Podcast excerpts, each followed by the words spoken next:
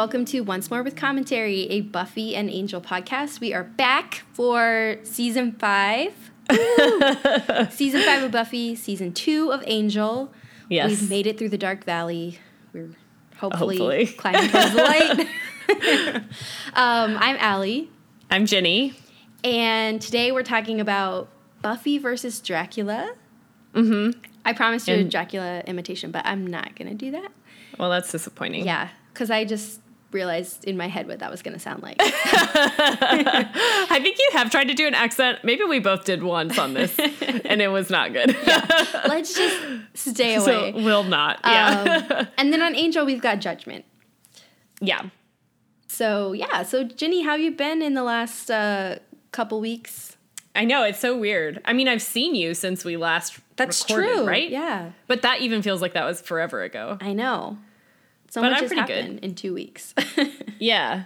It's hot here, which I like enjoyed for like 20 minutes and now I'm over it. Um so that's annoying. I drank too much on Friday night and because I'm 32, I still have a headache today and I'm really annoyed about that. Uh, but I did have a good time.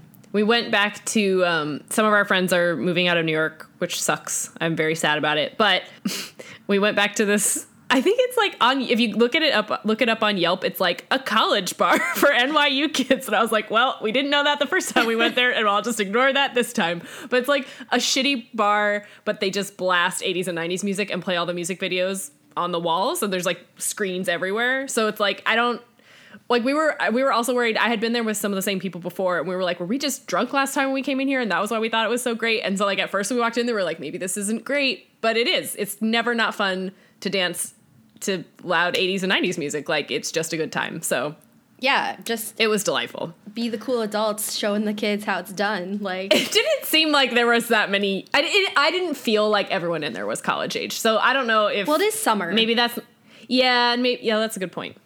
Hmm maybe that was it. And it's also like pride weekend so maybe i don't know people are doing other things or more people were there that were out that wouldn't normally be. I'm not exactly sure it felt exactly the same though there were a lot of kind of creepy guys just looking around the corner but we had several dudes with us so it was like cool a nice buffer.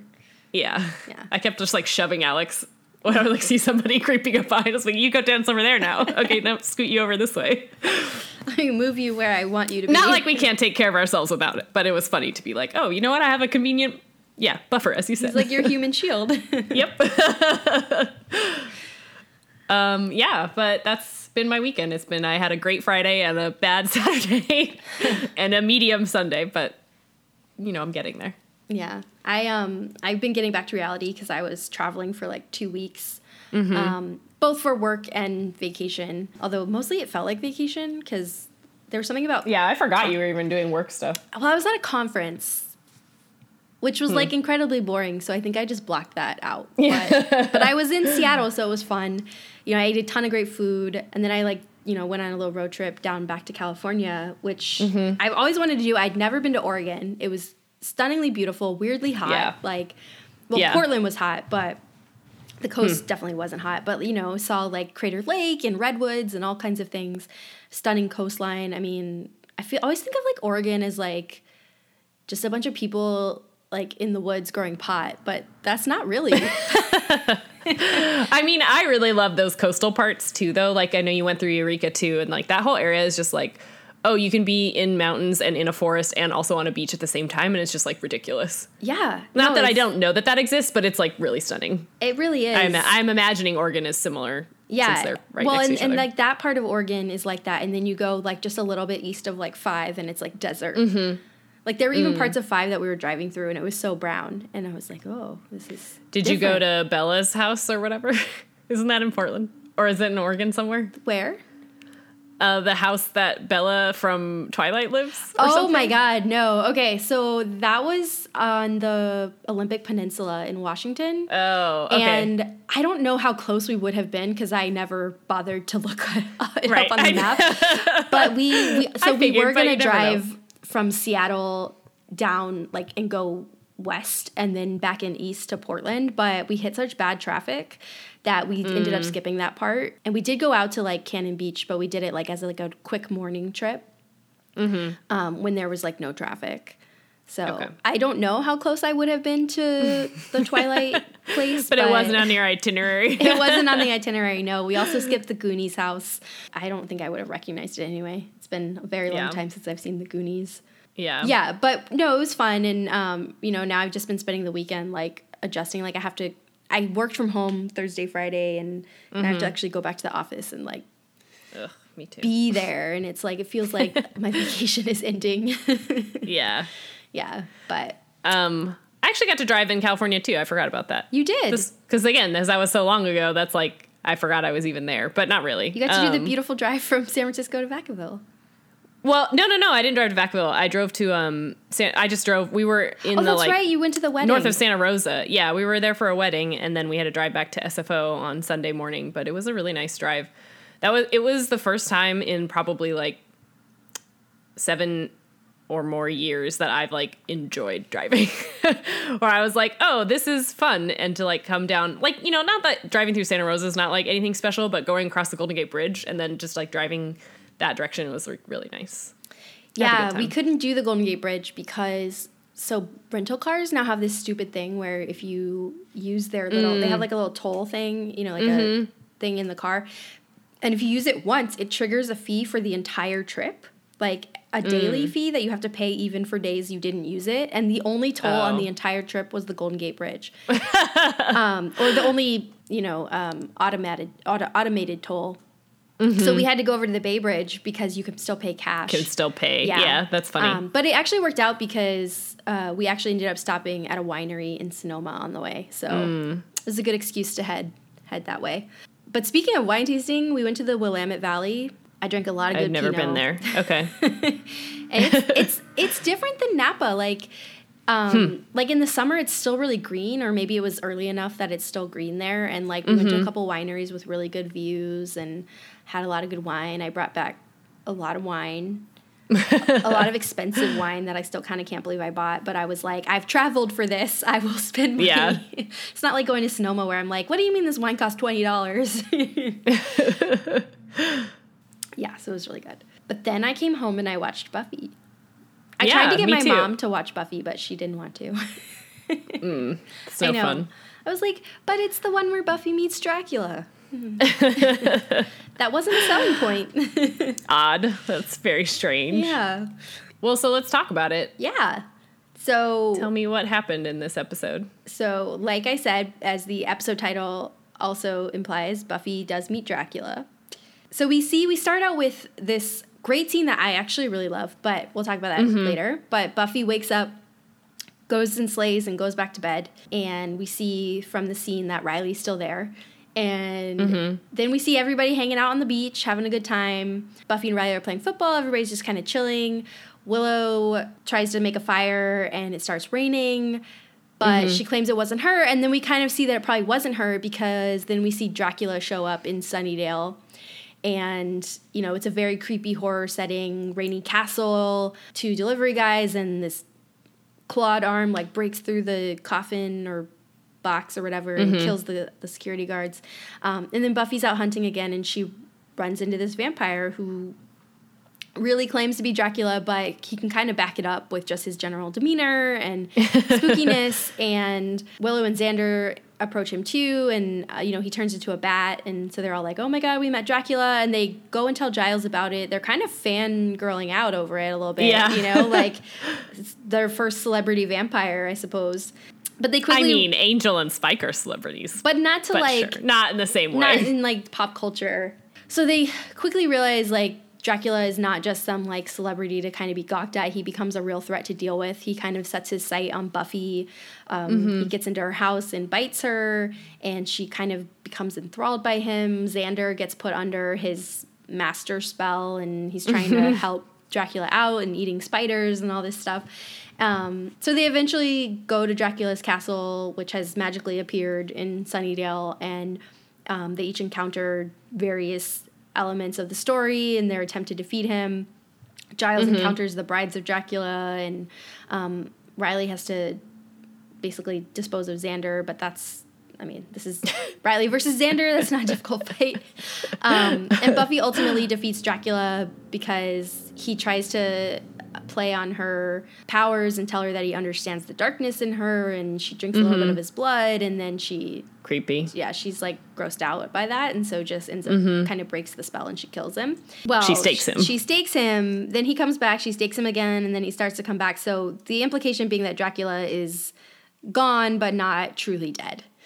Yeah. Um, and then the other thread happening in this episode is Giles tells Willow that he's decided to leave Sunnydale because Buffy's no longer his charge. She doesn't need a watcher. Mm-hmm. She hasn't needed one for a while, and he's feeling that he's not really needed here anymore. But then at the end, Buffy tells Giles that she's been going out hunting, not just slaying, and that she wants to understand more about her power, and she'd like him to help her. So she asks him to be her watcher again, Yeah. which is my favorite scene.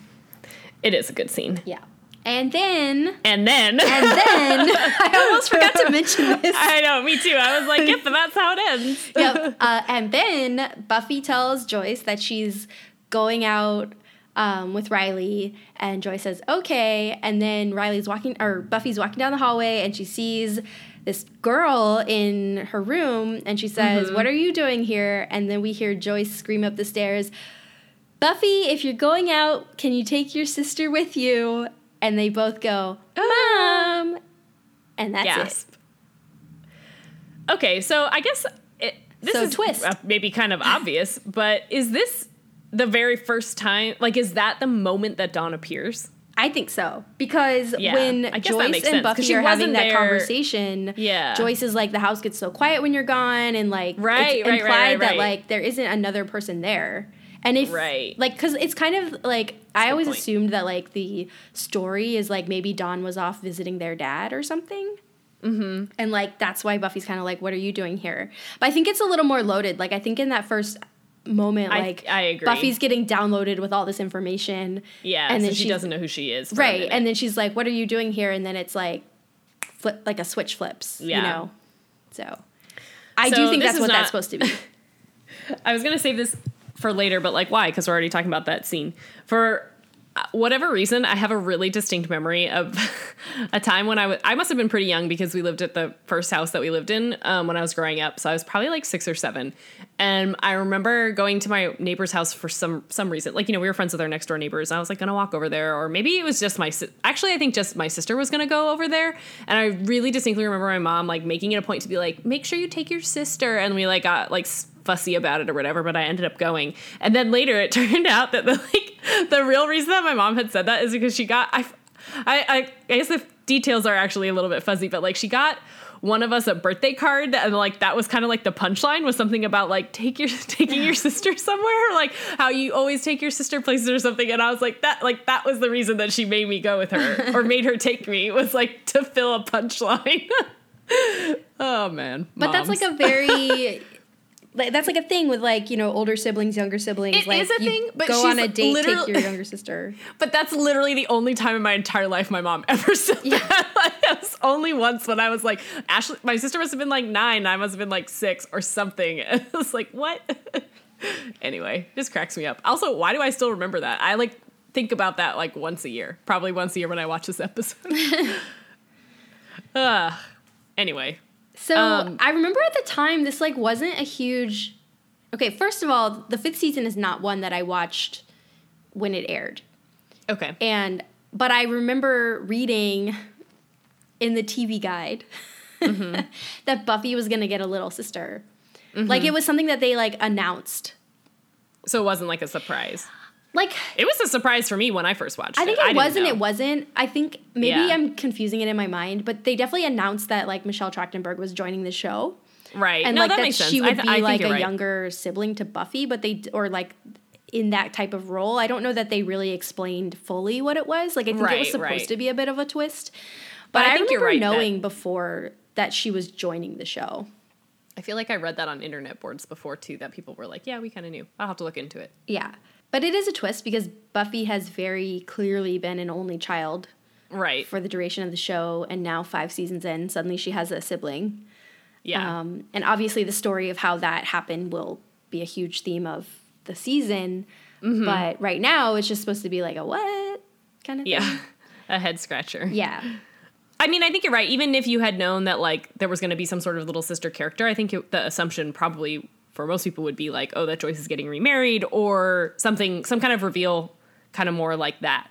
Not the way that they do actually introduce it, which is cool, is like she's just literally been there the whole time, you know? Like, I mean, it fits obviously with the way that the, the story that we're going to get about who Dawn is and why she's there now and all that kind of stuff. But I think in particular, they like make you, you, the viewer, feel the same way, which is like, oh, holy shit, she's been here the whole time. Wait a minute. What?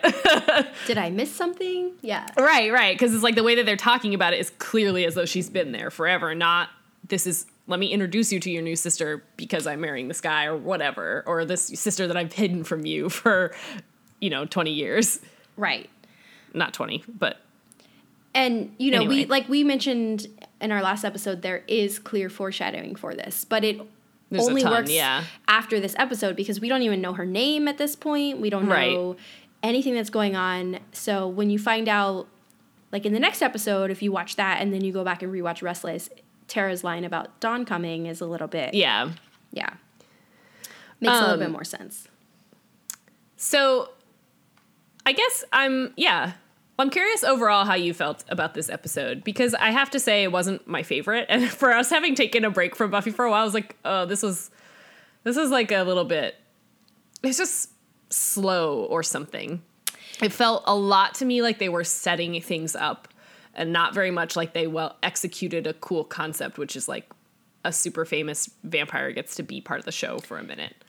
So a couple things. I think on one level, I understand the impulse for to do an episode like this because Mm-hmm. obviously the point of this episode truly is the twist at the end. And Uh, no, yeah, I think it is, okay. and I think that you can't have it work if like there's this other bigger story that they're already setting up in the first episode, and like this episode more than almost any other feels a little bit like day in the life. Like when is the last time we saw everybody hanging out outside during the Yeah. day? Like they're not like it has not like they're hanging out on the beach. It has nothing to do with slaying or vampires or Right. demons or anything. They're just hanging out like teenagers, which is not something that we really ever see them do. True. And you know, the only before Dracula shows up, the only like other reminders we get is the first scene, which kind of reintroduces like Buffy's fighting vampires, and then um, Giles's discussions with Willow about him leaving. Mm-hmm. But the Dracula thing is just kind of like a whole kind of distraction that's happening, and and the other flip side of that is, I think it works in that it's truly like a one off kind of thing. But I was always extremely disappointed that the show did this. Like, Yeah, I Why I we just think they could have done so much more with it too. Yeah, it's, it's like they lean into I think a thing that Buffy the show kind of often leans into, which is this like sexual dynamic, and I just don't think it made sense. Like I've already seen Buffy have sex with a vampire, and it was much more interesting than this. So it's like I don't feel like they gave me enough reason to understand like why she would succumb to this or like why it was interesting. You know, there's like this weird I guess that's the part where it's like they're trying to set up kind of all of the conflict that's going to happen in this season, right? Like that, like ver- the very telling opening scene of Buffy getting up in the middle of the night, sneaking out, slaying, and then coming back while leaving Riley there. Was like, oh, right, that's the whole thing that's going to happen this season, right? But I think adding this weird, like, and then he's sort of jealous of Dracula is like, what? that part doesn't make sense to me. Yeah, and the whole Dracula thing almost doesn't make sense in a way. Like they don't It doesn't. remotely treat him like a threat until he becomes Exactly. one. They're just kind of well, like but even then, geeking they out. let him live at the end. yeah, it's They're They like, don't oh well, he's still around. Like Dracula shows up and everybody's like, "Ooh, Dracula!" Nobody's like dangerous vampire in town. Yeah, Like, yeah. That all is a little bit strange to me. And they can even And the ones not- who've yeah. encountered him before, like Spike and Anya, you know, they kind of all dismiss him too. Like Spike is just kind of like, "Oh, we were rivals back in the day." Yeah, But well, he's Spike's, not, like- jealous a little. Yeah, but he's not like, oh, if he comes after Buffy, that's going to be a problem. And Anya's kind of like, well, we hung out once, you know. Mm-hmm. So Yeah. I, So I think, I don't. Yeah, and I think too it's weird because like you're saying he's kind of a distraction from this big twist that's going to happen at the end, but I also think this is also. uh, You know everything that we talked about in Restless is it's like Restless is a turning point for the show Buffy, whereas the thing it was about one thing before and now it's going to be not about things that are completely different, but like from here on out, Buffy's going to be questioning her what it means to be a Slayer, and so like that was a big theme in this episode as well. But I found it a little bit again, like again, like kind of off-putting that like Dracula is the one kind of revealing a lot of information about Buffy that she doesn't seem to know or have thought about for herself. I'm like, it would have been a lot more powerful, I think, coming from somebody that we know or have a reason to, you know, have weight behind their words. Because it's like, Dracula isn't Spike or Angel who's like spent a lot of time tracking down slayers so he would have more, you know, he would know something about her that she wouldn't know about herself. It's like he doesn't seem to care about slayers until Buffy came around. I don't know. Just weird. It, it just kind of muddies all the all the lore. Yeah, I mean, Dracula kind of acts like he's never seen a Slayer before and that she's more of a curiosity to him than anything. yeah. Which is like cool and I like that element, but I think it doesn't make sense for him to be telling her like you're dark you're dark like me, like what? Although I, I mean, do even like, if she is, it brings a point brings up important questions. I just don't think he was the right conveyor. No, although I would agree that it's a little bit weird coming from Dracula, but I think Yeah. because they give him like these mind reading powers, it kind of makes Eh. sense in that he kind of Did he have mind reading powers? I think so. Did I mean, I'm sure you're right, but I, I think I thought that's what they said, and then when he literally repeats right back to her what um, the Slayer told her, you Mm. know, about Okay. her power and like you just you don't understand or I forget the Yeah. direct quote, but I thought he was pulling it out of her mind like a memory. Interesting. Not, not saying it himself. Oh, I didn't pick up on that. Unless the Hmm. idea is supposed to be that in Restless she dreams this, but it's like foreshadowing for what Dracula was going to tell her. Oh, But that I be refuse to believe that Dracula is going to be related to that dream. Yeah. He's beneath that dream. Yeah. I mean, that said, Buffy is going to finally start asking what what are probably some pretty important questions. and I do think I like where they're going to go. You know, she did have this kind of run in with the first Slayer and only is just recently, I think for good reason, right? Like she's been a teenager who's just trying to literally not die and also trying to save the world constantly. Like she hasn't had a lot of time maybe set us to set aside and like really be introspective. But I think now that she's getting older, you know, and she's managed to live longer than she probably should have, it's like it is a good time to start saying like, well, where the hell does this power come from, and what is the point of it, and what does it all mean? Like, what am I really? You know, there's almost nobody else in the whole world like her except for Faith. Right. She has Um, the luxury now of trying to understand it. yeah, yeah. But I, I, I, I guess I, I like the, everything that's being set up in this episode. I just thought it was kind of boring. I think that's it. It's I think it's it- just not that asking the right questions. It's just boring. interesting. yeah.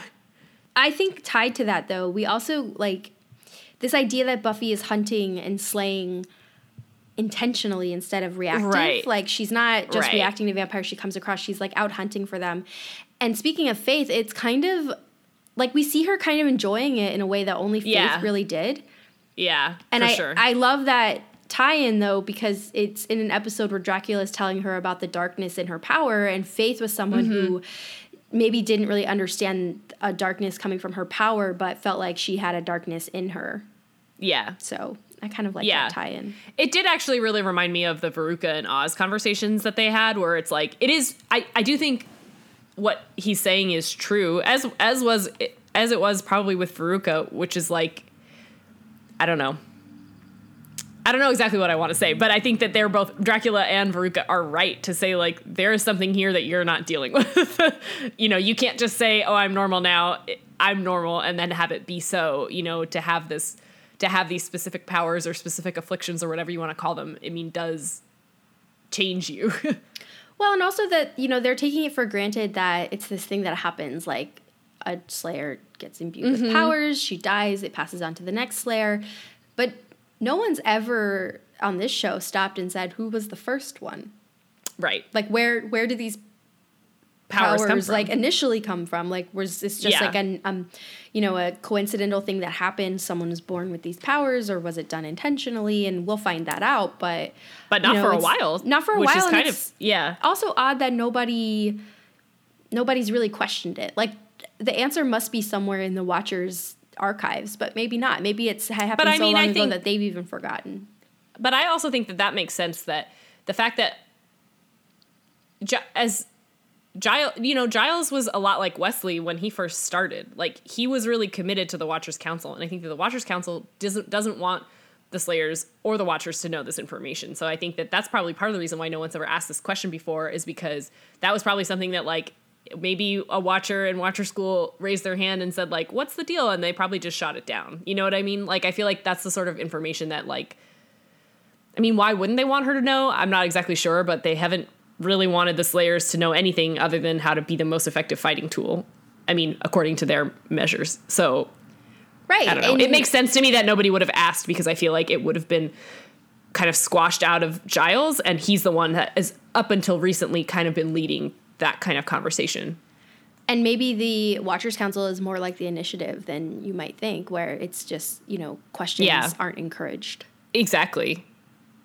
I mean, and like knowing kind of what the an- answer is, I'm not sure exactly why they wouldn't want people to know. Other than that, I think they really just don't want Slayers wasting time thinking about their existence because they want them, you know, they just are happy to to let them die and be replaced. Like it doesn't really matter to them that they find satisfaction in anything that they're doing. They just want them to kill vampires. Yeah. this is not related to anything. I do think this is some of Buffy's best hair so far, or maybe in the whole series. It's looking really shiny, really bouncy. I just really liked it in this episode. It's also a darker blonde. Yeah, it's like, a better shade, is- I think. this is- it's a more natural looking dye job. Right. Perhaps. Like it's very similar to I think like season one color, but it's like like the high school Just gotten- looks nice, platinum yeah. is kind of gone. Um, I do like. I mean, I did kind of like it when she had the little really blonde pieces in the front, but Yeah. I do But I think just- this is partly why I think of the show as two different halves because there's Mm-hmm. like super blonde Buffy in the first part and then golden haired adult Buffy golden haired adult Buffy. with, you know, Yeah. waves and, you know, all that stuff. So, um, I would Yeah. agree with that. I also, on a fashion note, I was noticing that, at least in this episode, you know, Buffy switched to almost exclusively pleather pants. she did have them on more than in, once. in multiple colors. Like you gotta admire the commitment to that look. But I also was wondering Yeah, if those like, are not comfortable either. well, they look really loose and baggy, so that's why I would assume they're not actually leather. But Sure. on one hand, I was like, okay, but like that seems like a really impractical choice for like daily life in a Movement. hot California Yeah. climate. But also, I'm totally yeah. I was wondering if maybe it's also kind of practical because like she wakes up in that first scene and she's like wearing pajamas and like instead of Mm-hmm. just throwing on like workout gear to go slay, she literally like dresses up to go slay vampires. yeah. And maybe that's to be bait, I don't know. But also I was wondering if like maybe pleather like doesn't stain. You know, like you get some blood on it, I it comes right off because it's plastic. I guess the like- implication is that it should be leather. I feel like leather would be practical because maybe it's like a little bit durable that offers a tiniest it's not that bit of like. I think leather would be more flexible than pleather. I don't know. I feel like leather moves and breathes with you. Does it not? I don't know. I, I don't own a lot of leather. I don't think it's porous. Like it's not cloth. But like, I guess I'm imagining like bikers wearing all leather, and I feel like a little bit of that is. I mean, it's mostly probably aesthetic. But I think a little bit of it is it's No, like it'll, it'll help protect you from Yeah. things. Yeah, so that's how I can see it's like a modern day armor, perhaps. but it would also You know, a, a low armor. Leather, Yeah. black leather wouldn't. I mean, Well, black not- anything. Okay, she she's should just be wearing, wearing pink black. leather.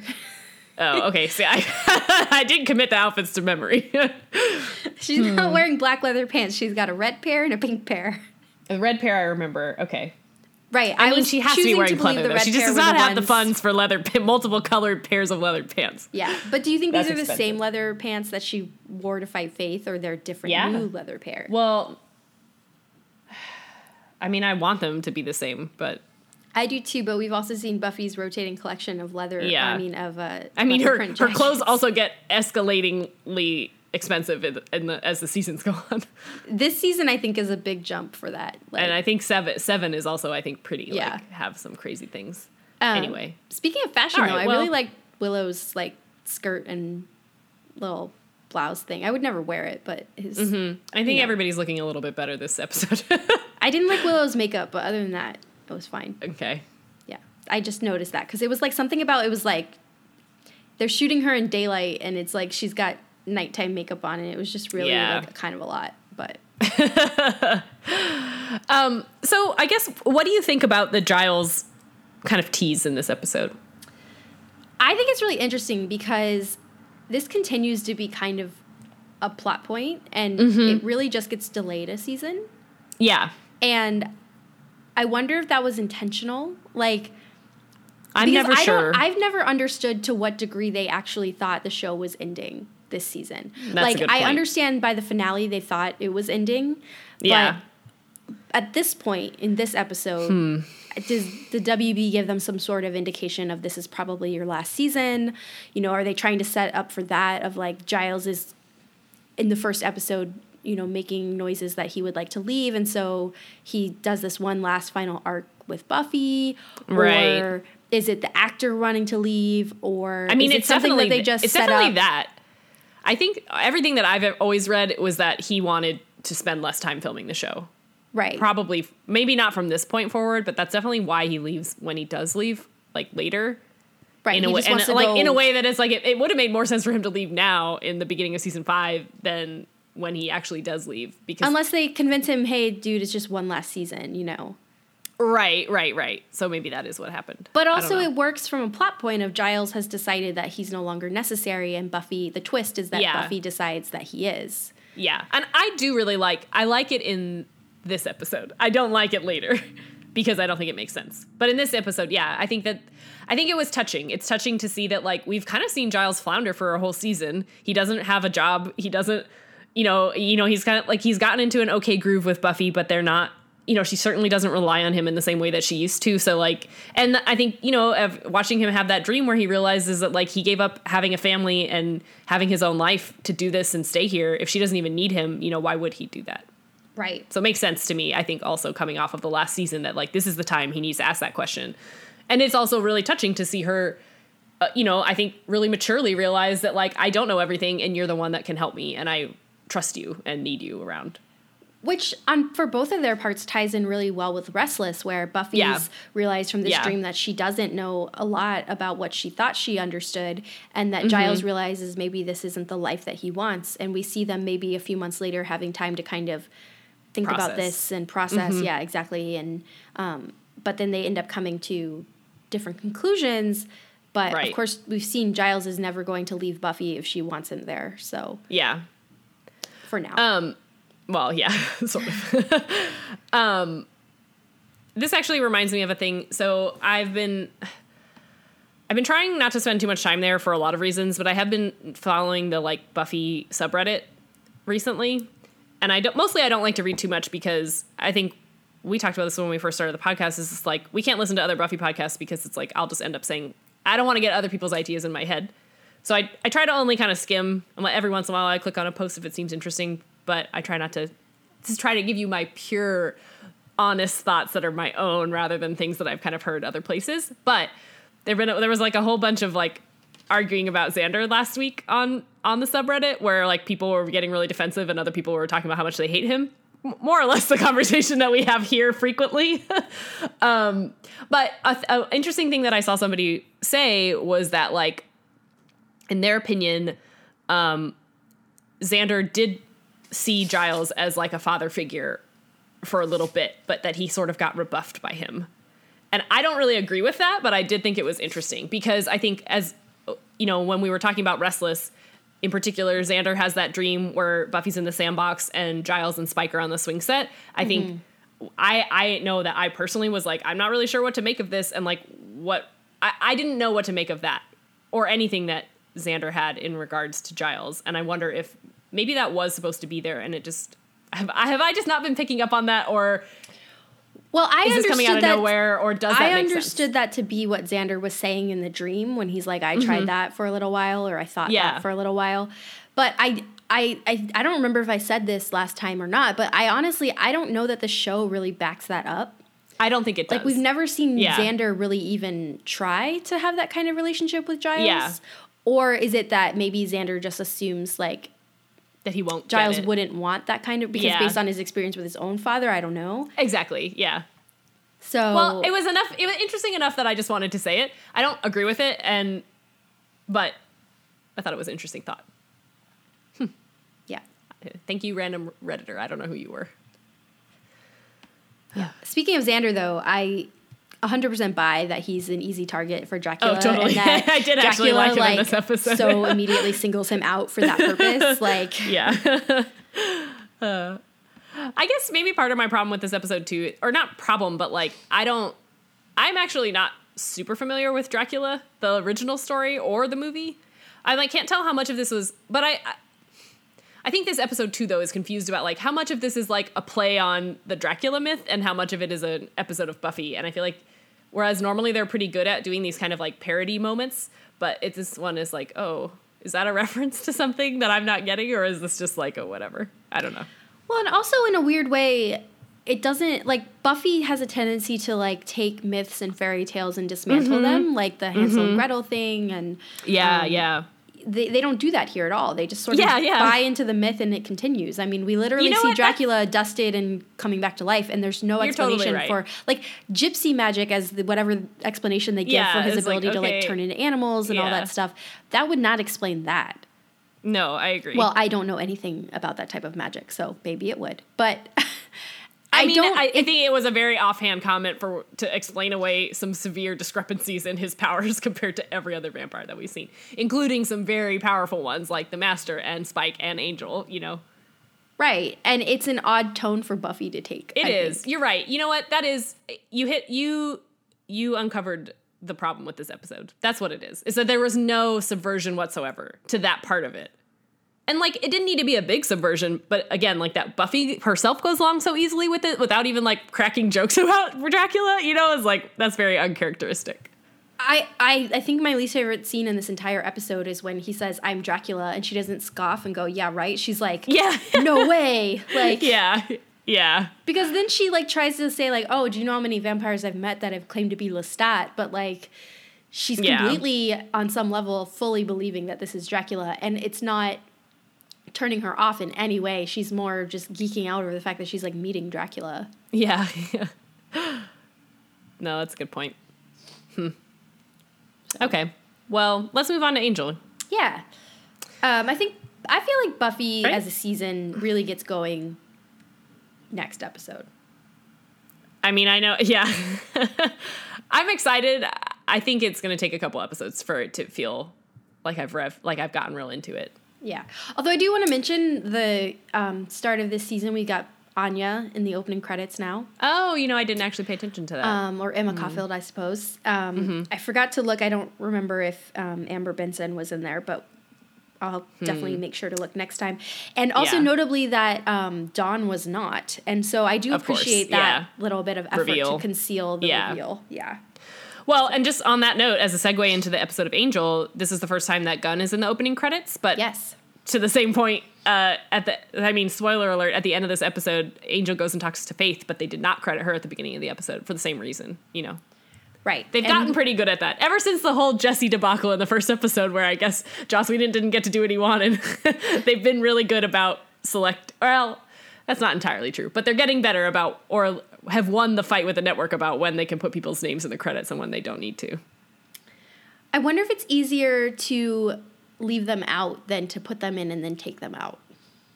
But that that doesn't really seem like it would be more difficult than the other. Like I thought that was the reason for Jesse was they didn't want to. Of course, yeah, they don't want to like film a whole thing. Yeah, Yeah. But I feel. but like I think there have been some episodes where they as put. Seth Green's name in the um, opening credits, and it's like, oh, well, now I know Seth's. I mean, Oz is coming back. No, I don't think they did that. I think they might have. Hmm. Well, Like not in the credit credits, like not the the the real. No, no, no, but just run their name before the episode. Oh, yeah. I'm not. You know, I'm really bad about paying attention to that stuff, and I actually think that's a good thing. I am now, but only when I watch Buffy. I used to be really eagle eyed about it because I was trying to catch things like that. Not just when I watched Buffy, but when I watched anything. And then I realized I was like spoiling shows for myself. And I was like, okay, you need to stop doing that. Exactly. But it's hard not to pay attention if it's something you haven't seen before. Yeah.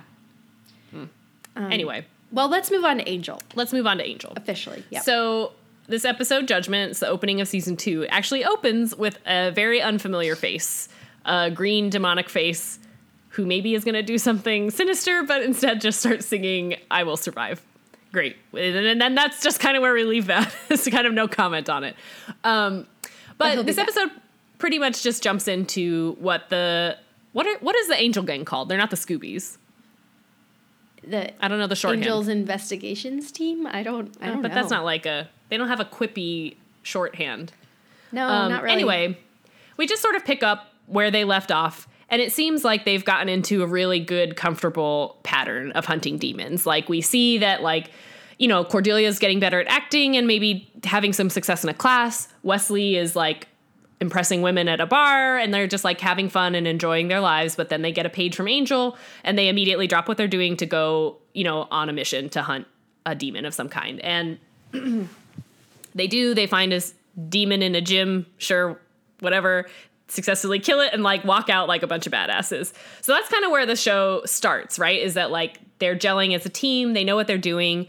Um, but as the episode goes on, it's kind of becomes apparent that they're in addition to being very competent, in particular, Angel is maybe getting a little bit cocky, and I think he's started he started to believe that ever since hearing this prophecy about how if he fulfills his destiny, he can become human. He thinks that the more demons I knock down and like count off on a chart, the more the faster that's going to happen. Um, and so, of course, that's kind of the setup for this episode, and that's exactly what happens. And he kind of gets bitten in the butt by getting ahead of himself. So Cordelia has a vision about some sort of dangerous looking demon. They hunt down information about him. Angel finds him, you know, in a creepy alleyway or parking garage. I don't, who knows where they were.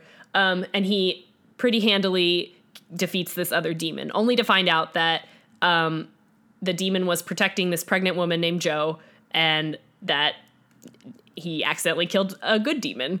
Um, so Angel comes to find out that this woman who's pregnant, um, her baby has some sort of a little bit cagey about this in the episode, but basically, some demons want her baby as soon as it's born, and the other demon that he killed was going to protect her and fight for her in front of this like demonic tribunal that could offer her protection if he won. So instead, Angel has to um, pick up that mantle, and he decides to be the one that's going to fight for her in this kind of one-on-one death match, like kind of medieval uh, death match in front of this tribunal. Um, in the mean, in part of this as this is going on and he's making these decisions and figuring out what needs to happen he does have to go visit that demon that we saw at the beginning of the episode it turns out that demon runs a karaoke bar for other demons. I'm saying the word demon like a lot right now, but they just don't all have names, and I can't be bothered to learn all the ones that they do have. Um, and the guy who runs this club they didn't actually give him his name in this episode, but it's Lorne, and I'm going to just start saying that. Um, can read people's auras and kind of tell them important information about themselves, but only if they sing karaoke in front of him. So Angel has to sing. He does a very bad job of singing a bad Barry Manilow song, and then this uh, Lorne, this demon, helps him find out where this woman Jo has run off to. Angel does go and f- heroically fight another guy to win, and then this tribunal offers her and her baby protection, at least for the mean for a while.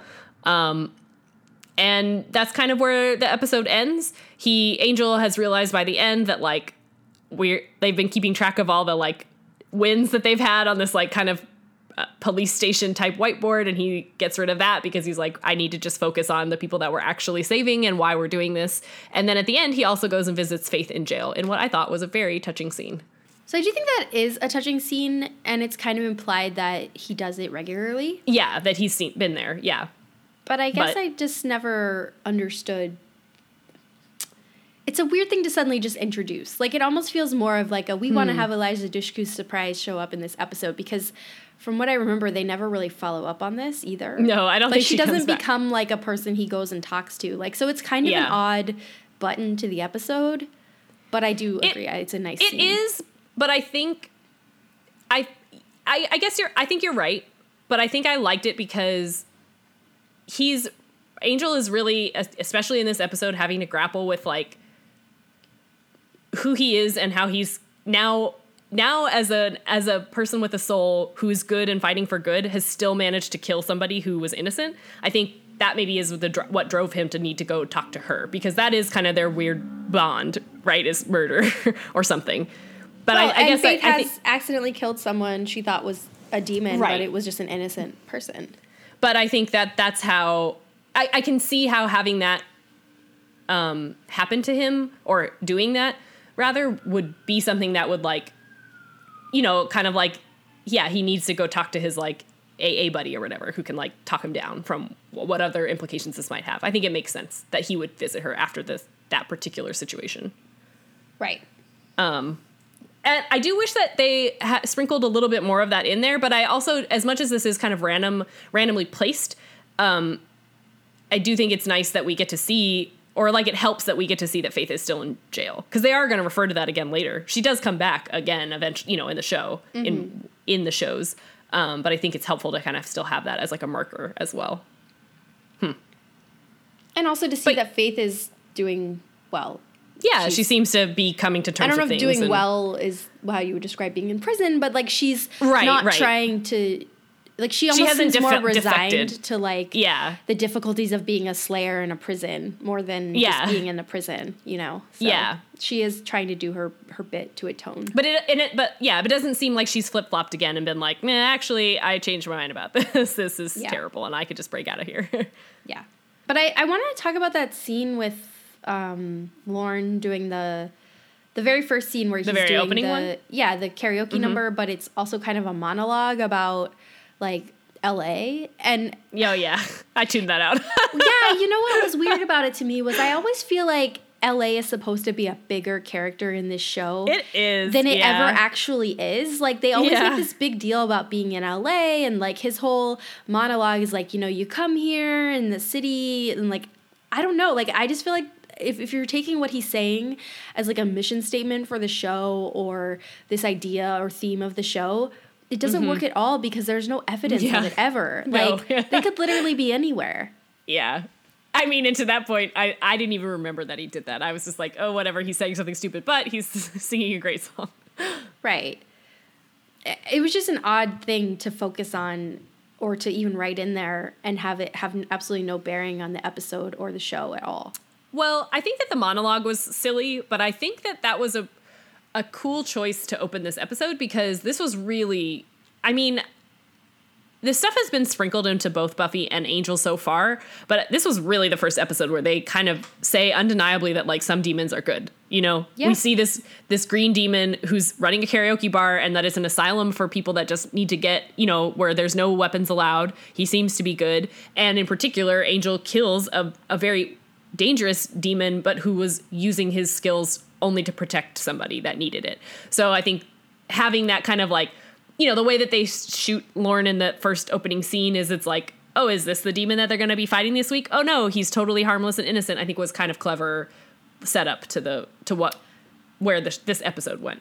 No, I agree. I just think to use But I that agree- yeah. to, to give this weird Cut the monologue, monologue. about it was just strange. Yeah. Yeah. Yeah, I guess that's just what right, I do- Hollywood writers do. I do aside think from that, that. LA and Hollywood are more important than they are. Yeah, right. Dig. like- yeah. Someone go put that monologue in the Oscars. Yeah. Um, I do like the opening scenes we do get of the characters Yeah, though of like I this is what too. everybody's kind of up to. Um, I didn't like the whole episode, but I really liked that part. Yeah.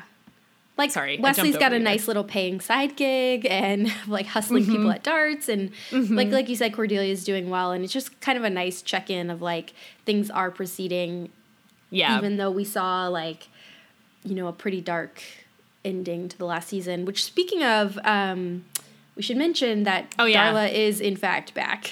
right. I didn't mention that.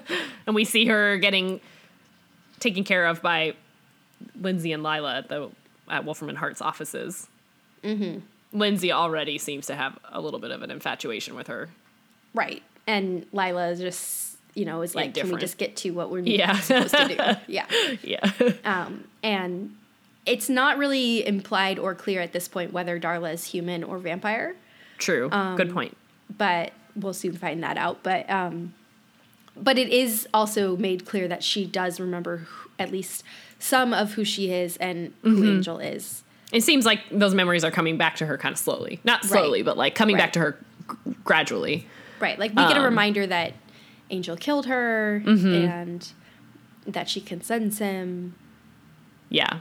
But yeah, no, but I really liked as much as it's like in the in the perspective of this episode, part of the point that they're making is that the gang has gotten a little bit too comfortable with like how good they are at this, but at the same time, like it's just so satisfying to watch them just like handily, you know, punch out a glass window at a gym, wrangle some demons and then just like march out. Like I really liked watching them feel confident in their abilities and just have it together enough to not question themselves the way that maybe they have sometimes in the past. So as much as that was like it's the lead in to kind of where this episode goes. It was also just a really nice, like, breath of fresh air to just be like, oh, they're just like having a good time and they're doing this well. Kind of. Right. You know, I guess having a good time is maybe not the right phrasing, but, but you know they do I mean. maybe need a reminder that as enlightening as the prophecy might have been, it's not the reason that they're doing this. And, Mhm. And it- kind of this yeah. idea they had of keeping score for Angel. And, you know, and, and Angel references the prophecy in this episode of like, He's really the one that's stuck on it. right, yeah, like, oh, this might be a thing. And so he Yeah. kind of has to kind of take a step back and remember that that's not why he started doing this. Right. Like, he needs to want to atone for himself, not for a reward. Not to settle a score, kind of. Exactly. So we did see Angel sing karaoke. Mm-hmm. And I, I had this thought when I was watching it was like, it's really a good thing they never did an Angel musical episode. Yeah, he's so bad at it. I mean, I'm sure he's trying to be bad, but he can't be much better. I I feel like, yeah, he's either not carrying a tune on purpose or he's really just that bad at singing. But I mean, between this, his singing abilities, and the previous dance build moves that we've seen, like, it's no wonder that Angel doesn't like to socialize and go out. He's really not impressive. he does, however, think Mandy is kind of pretty. yeah. um, I mean, I it's hard not to like Lorne right off the bat, right? It's Oh, so weird to me. I. I forgot that they didn't say his name until I was just kind of, you know, putting my notes together for the show, and I was like realized that in all the references to this episode, they're still calling him the host. Like, oh, I, Oh, yeah. I'm sure that they thought this was going somewhere different, and that he was going to kind of be this like fourth wall, yeah, maybe not fourth wall breaking, but kind of like frame, you know, for the for the show instead of becoming like an integral character, which is like in some ways is kind of nice because I do think that the way that he eventually gets embedded into the show, if my memory serves, is like pretty organic and, you know, again, like I I I know I like him because he's going to become this like great part of the group. Um so it's weird to I see him kind of in this uh, in this where like that probably wasn't the original conceit for him, you know. No, at this point, it seems clear to me that his intention or the intention of his character is to replace the oracles. Right, Because, right, right. Of course. you know, they died in the last episode, and yeah, and Angel. people need guidance than- sometimes. Yeah. Right, and other than Cordelia, Angel lost his link to the powers that be, and Angel, I mean, Lorne is replacing that in Yeah. some way. Yeah. Um, and they came up with a more mundane, Comedic less kind of mystical. for the approach. thank God, thank God. Yeah, this is yeah. so much more entertaining already. yeah, and and also too, um, you know, we see, you know, as you mentioned, Gunn is in the opening credits, but it's only in this episode that he actually Right. meets Cordelia and Wesley. yeah, yeah. So Which was interesting because I kind of, you know, it took me until he starts describing it to be like, oh yeah, you haven't ever met them. Well, what's interesting too is, you know, Angel meets Gunn and he's like, I'll call you if I ever need help. And then Gunn is literally in like the next two episodes. Mm-hmm. But it's implied that Angel hasn't contacted him since then. So Yeah. I guess there's no reason that they would have met. But Right. I mean, it um, makes sense. It's just like as Gunn points out, like he watched over them while they were hospitalized and they didn't even realize it. And it's like, oh yeah, that's like. You guys have this like oddly intimate relationship for having never met. yeah. So it's kind of like putting pieces on the board here in Mm-hmm. a way. At least we're starting to get more more of a, a universe built out, yeah. which is So nice. I think I, I mean, in all of that stuff, I really liked. Like, I liked Lorne, I liked Gunn, I liked the interactions that the gang was having together. I think really the only thing that I didn't like about this was that they gave such a bad explanation for like what was going on. you know, it was like they just needed Angel to have killed someone who was doing something good, but they just came up with the most convoluted backstory for like why. Oh, I guess like the what was it? Why did or- who wanted her baby and why? Was it a demon baby? Was it just a human baby? And like even at the end of all of this, the tribunal has only given her protection until the baby like quote unquote comes of age. And it's like, what is going on? like this baby never comes back, as far as I know. Well, because we haven't mentioned the jousting match that occurred on yeah, the street. yeah. Well, I just kind of brushed over it, but yeah. I guess that that part was just like, oh, sometimes I think that they they do feel like they need these like bigger explanations than they really do, but by trying to make the explanation bigger, they make it a lot more watered down. Yeah. It's like I feel like there was another way to imply that this demon was just a good guy without having to then have this like not only was there another demon that he had to fight and not only is there a woman with a mysterious pregnancy, but then there's also this tribunal that for some reason has power over them. You know, I don't know, it's just like a lot. It was like too much. One step too far. I did also think that the tribunal demons looked a lot like the guy who did Giles a favor in the episode where they tricked Faith and pretended bit. to give Angel his soul. I was like, hmm. But I guess it would also make sense now that they have this whole demon bar. Like they've really got to come up with a lot of costumes each week. So maybe they're gonna go through the old the old costume archive. Just tweak it a bit here and there. yeah. I mean, and then again, it makes sense that we would have seen eventually some of the same demons. I, I think But the yeah. one thing that saved that story for me was the actress playing um, Oh, the yeah. mother is very good, and I do really like her. yeah, she's She's in she's on Jane the Virgin now, and I think she- also One Day at a Time. She was in um, Six Feet Under as well. Mm. She has like a good role in that. Yeah, I do really like her. So this was probably one of her first roles, but you know, Yeah. she was very Yeah, good that's funny. with what she was given. I just want to know why they wanted her baby. Is that so much to ask?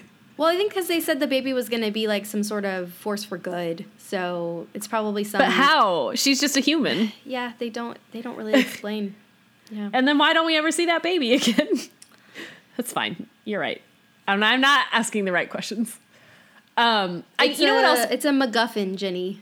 Okay, fine. I guess here, here's the other question, and I'm just saying this to, to have said it, but um, they also, you know, early on, I skipped over this part too, but like Wesley, eh, early on in the episode, is like, oh, I've been making like contacts around trying to meet people to like help them in their missions, which I think was cool. And so he takes them the first time that they go to Lorne's bar isn't to sing and have Lorne read um, Angel's aura, but it's in fact to meet up with this other demon named Merle, who they're gonna like pay for information. But then he ended up having lied to them. Did, did I miss the explanation? Was that definitely Wolfram and Hart? Should I just assume that anything like that that goes wrong was Wolfram and Hart, or was he genuinely just a jerk? You know, because he he told them who to go after and sent Angel wrongly against against that demon that he kills. It's never confirmed that Wolfram and Hart are the people sending demons after this woman. Um, and it, it doesn't have to be. It could just be that this demon recognized the opportunity to take both their bribe money and then get whatever reward for killing her. Um, but I can't yeah. think of whoever else would have access to like rewards for Yeah, extinguishing evil. But I guess the other demon that that guy was supposed that Angel jousted at the end. I don't know. well, I think he was just part of the um, the tribunal. Was he? Ugh. Uh, unclear. See, that's the part where I feel like it falls Yeah. apart. Is like, okay, Exactly. Angel had that little like or Talisman. talisman thing because that's how they were gonna approach the tribunal. But then, wh- why was there another one? I don't. Yeah, I don't know. I, exactly. Like, who sent that other guy? Why, if they were gonna have this mission, why did he need? You know, like they, they do make it seem like, oh, they're gonna show up to have this duel because that's the way that these things are fought. But then, why do you need a talisman? Like, Yeah. if you've already agreed that this duel is gonna happen, you don't need to show up with some special coin just to like, for what? You know, to make it so that one side can possibly lose it and then not fight. Didn't make sense. I feel like this was a very half baked idea, and it was more in service to Angel realizing Exactly. like his mission, and you know Yeah. that he will make mistakes, and I don't know. yeah but that that said I, I think the rest of that stuff made i liked the story that this episode told about angel and about his group. And and that we get to see them you know they're still they're working out of cordelia's apartment because their offices were burned down. We get a hint about where they're going to end up in this episode. Um so i liked i really like as as i think we learned in the last season at least for me the things that work well about angel are watching angel cordelia and wesley and now Gunn interact with each other. Like that's the stuff that really takes takes it for me. So like angel kind of getting taken apart from them and doing a lot of this stuff on his own in this episode in this episode i think is a little bit what what made it you know in addition to then just having this really convoluted explanation i think him being by himself for so much of it was like well i didn't care for that part as much as i cared about the rest of it. And watching him get back together with them at the end i did really enjoy. Not get back together like he'd abandoned them but you know what i mean Yeah, in some way, Angel's story feels like the B story or the C story. Yeah, in, yeah. in my level of care about it, although it's supposed to be the focal point of this episode. Yeah. But yeah, I would say this is an instance where the plot isn't doing a lot for me, but I like the implications. Mm-hmm. So- And I like again, yeah, I like the setup for where this season is going to hopefully go. I like where we're headed. yeah. which is where are we headed next? What's the next episode? Uh, oh, I looked it up and I forget the name. It's a long name. Um, it's called "Are You Now or Have You Ever Been?" Means nothing to me. I don't know what this. I think I episode's about. remember which episode that is, though. I don't, but I'm excited. I think it has to do with the hotel. Oh, well, yeah, you're probably right. Yeah. Hmm. And then the next Buffy one is Real Me. Yes. So- I'm I, I've got I'm like ex- I'm really excited to watch it, but I'm nervous about this episode. I think it's Dawn at her dawniest. Yes. Though I'm excited to meet this new little sister. I think we all are. I mean, I, you know, I go back and forth. I, I ultimately like the character of Dawn. Hmm. I do too. I like Dawn. I'm I think in this Dawn. first episode of her, she's not quite where she ends up, you know, so it's just a little bit more annoying. Mm-hmm. I will say this is one instance where a show, you know, there's always that idea of you're going to introduce a younger character because for some reason you Yeah. have to do that. But at least this one, it, ultimately, it made sense to do that. Like there was an actual plot device that Right, made right, sense right. within the world of the show. And they tied Yeah. it into bigger things, not just like, oh, your cousin's gonna come live with us, Yeah. kind of thing. Yeah. So, though I will say, Dawn always felt buff, like felt younger than Buffy and her friends. Like by the end of the show, she's the same age as they were Mm-hmm. when it started, and ultimately, she feels younger to me. I think that's true, and that's I think that's why a lot of people don't like her. Um, but we can I, we should talk about this more next week because I think Yeah. I, I f- I feel like it's really obviously a failing in writing than it is like a bad character concept. You know, it's like there's just times when they'll just have her say things that don't make any sense compared to like other things that she'll say and do. I don't know, Yeah. but yeah, that's the conversation for t- next week. And the rest of this season. Yes, we will get into it many as I times, I'm defend sure. younger siblings everywhere. hmm. Although Okay. neither of us has experience with younger siblings. No, I am the younger sibling. That's why I am so defensive about it.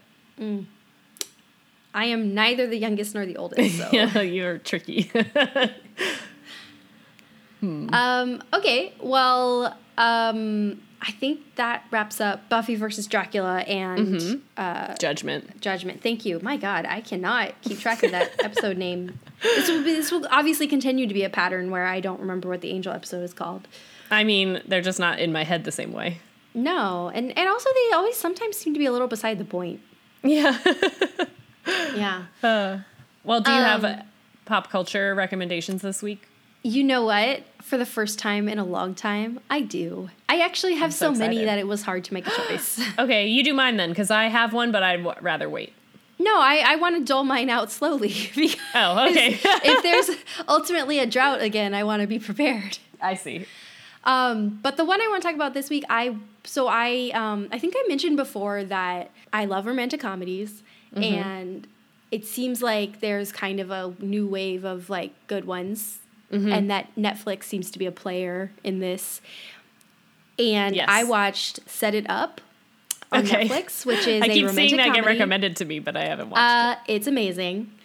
Okay. Uh, well, it's amazing if you like romantic comedies with a slight twist, with good acting. I mean, it's got Taye Diggs and Lucy Liu, and okay. um, oh, that's right. Yeah, yeah, yeah. You know, someone else was talking to me about this the other day.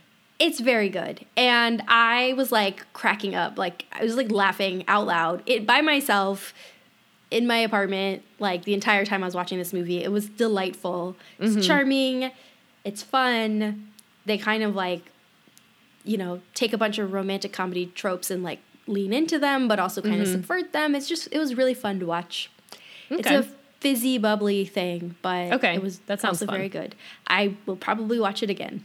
It's been a really bad week in the real world, so that sort of thing sounds like a good relief. It was a com- a wonderful escape. yeah, I will tell you. We've Yeah. been we've been watching *Handmaid's Tale*, which is the opposite of that. Ah, So I still can't bring myself to watch it. I'm having mixed feelings about it. That's not my recommendation this week. Although, I mean, why not? Yeah. So what is yours? Um, so I'm actually I feel weird saying it because I haven't finished it, but like, what the heck? Um, I started a new book uh, called The Fifth Season, and I actually got it for Christmas from our friend Jordan. Um, and it is like won the Hugo Award recent recently or a couple years ago, 2015. The internet tells me. Um, but it's like sort of, I guess it's sci-fi. Um, oh, this says science fantasy. That feels right.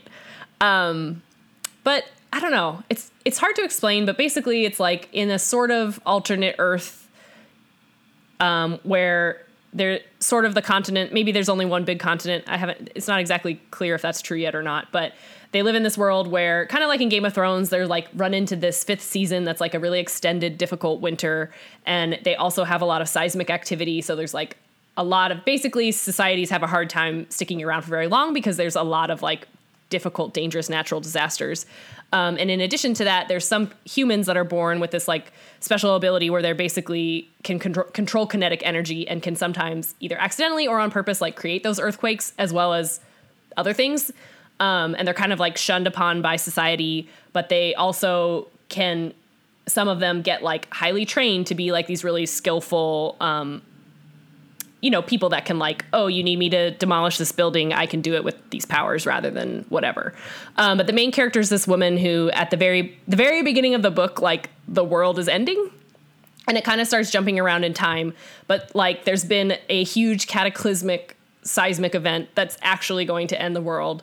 And the main character is one of those um, they're called orogene she's like got those special powers and um, she also finds out that like her son has been killed so I don't know. There's like a lot going on, but it's it jumps perspectives between a few different people um, to kind of introduce you to like the world. But I just find the world building to be really organic and interesting. Like like I'm having a hard time explaining it, but like it's because I've already read 300 pages, and 300 pages is a lot to sum up in five minutes. Um, but I don't know. It just I I find it I really like her writing. A bunch of it is written oddly in the second person, but like I didn't even really notice until I got kind of far into it. I was like, "Oh, that's what you're doing." But like I do think it really effectively like puts you in the main character's position and then slowly builds out the rest of this world that they live in. And it's just nice. It's been I have not liked most of the books that I've read recently and it was like such a relief to start something and be like, "Oh my god, this is really enjoyable." so I'm also trying to like drag it out, but it is the first book in a trilogy, so I've got a ways to go, but um, I really, really like it. What are the other books in the trilogy? Um, I don't know because I don't own them yet. Um, hmm. The Obelisk Gate is the second one, and the last one is The Stone Sky. I was wondering if I'd heard of any of them, but I haven't. But that sounds like a book I would enjoy. Yeah, I mean it's uh, kind of in the same way that like watching Handmaid's Tale is in a relief. Like it's getting really, it's really dark in a lot of places, but mostly it's just like it can be really hard to make a new fantasy world, and she's doing it. The writer is like, I think she totally nails it. Hmm. Anyway, I'm really looking forward to finishing it, and thank you, Jordan, because it was a great recommendation and gift.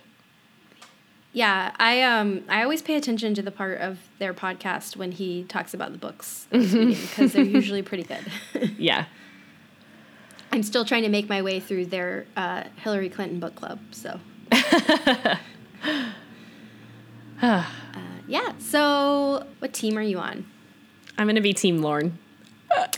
I thought about that. I really can't decide. Be Team Dawn. Be Team Dawn. No, she hasn't earned anything yet. What are you talking about? Uh, that was my second pick. Ooh, you know what? I'm gonna be Team Joyce because. Oh yeah. You know what? Like Happy she was there, so that yeah. helps, and yeah. just like.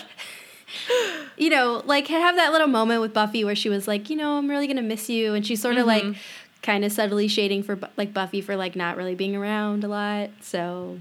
Oh, poor Joyce. Yeah. But now she has another daughter. Also, Team Joyce in just uh, anticipation, I suppose. Yeah. I don't know. uh, I gotta right. stack up on tissues. It's gonna be a rough year. It is.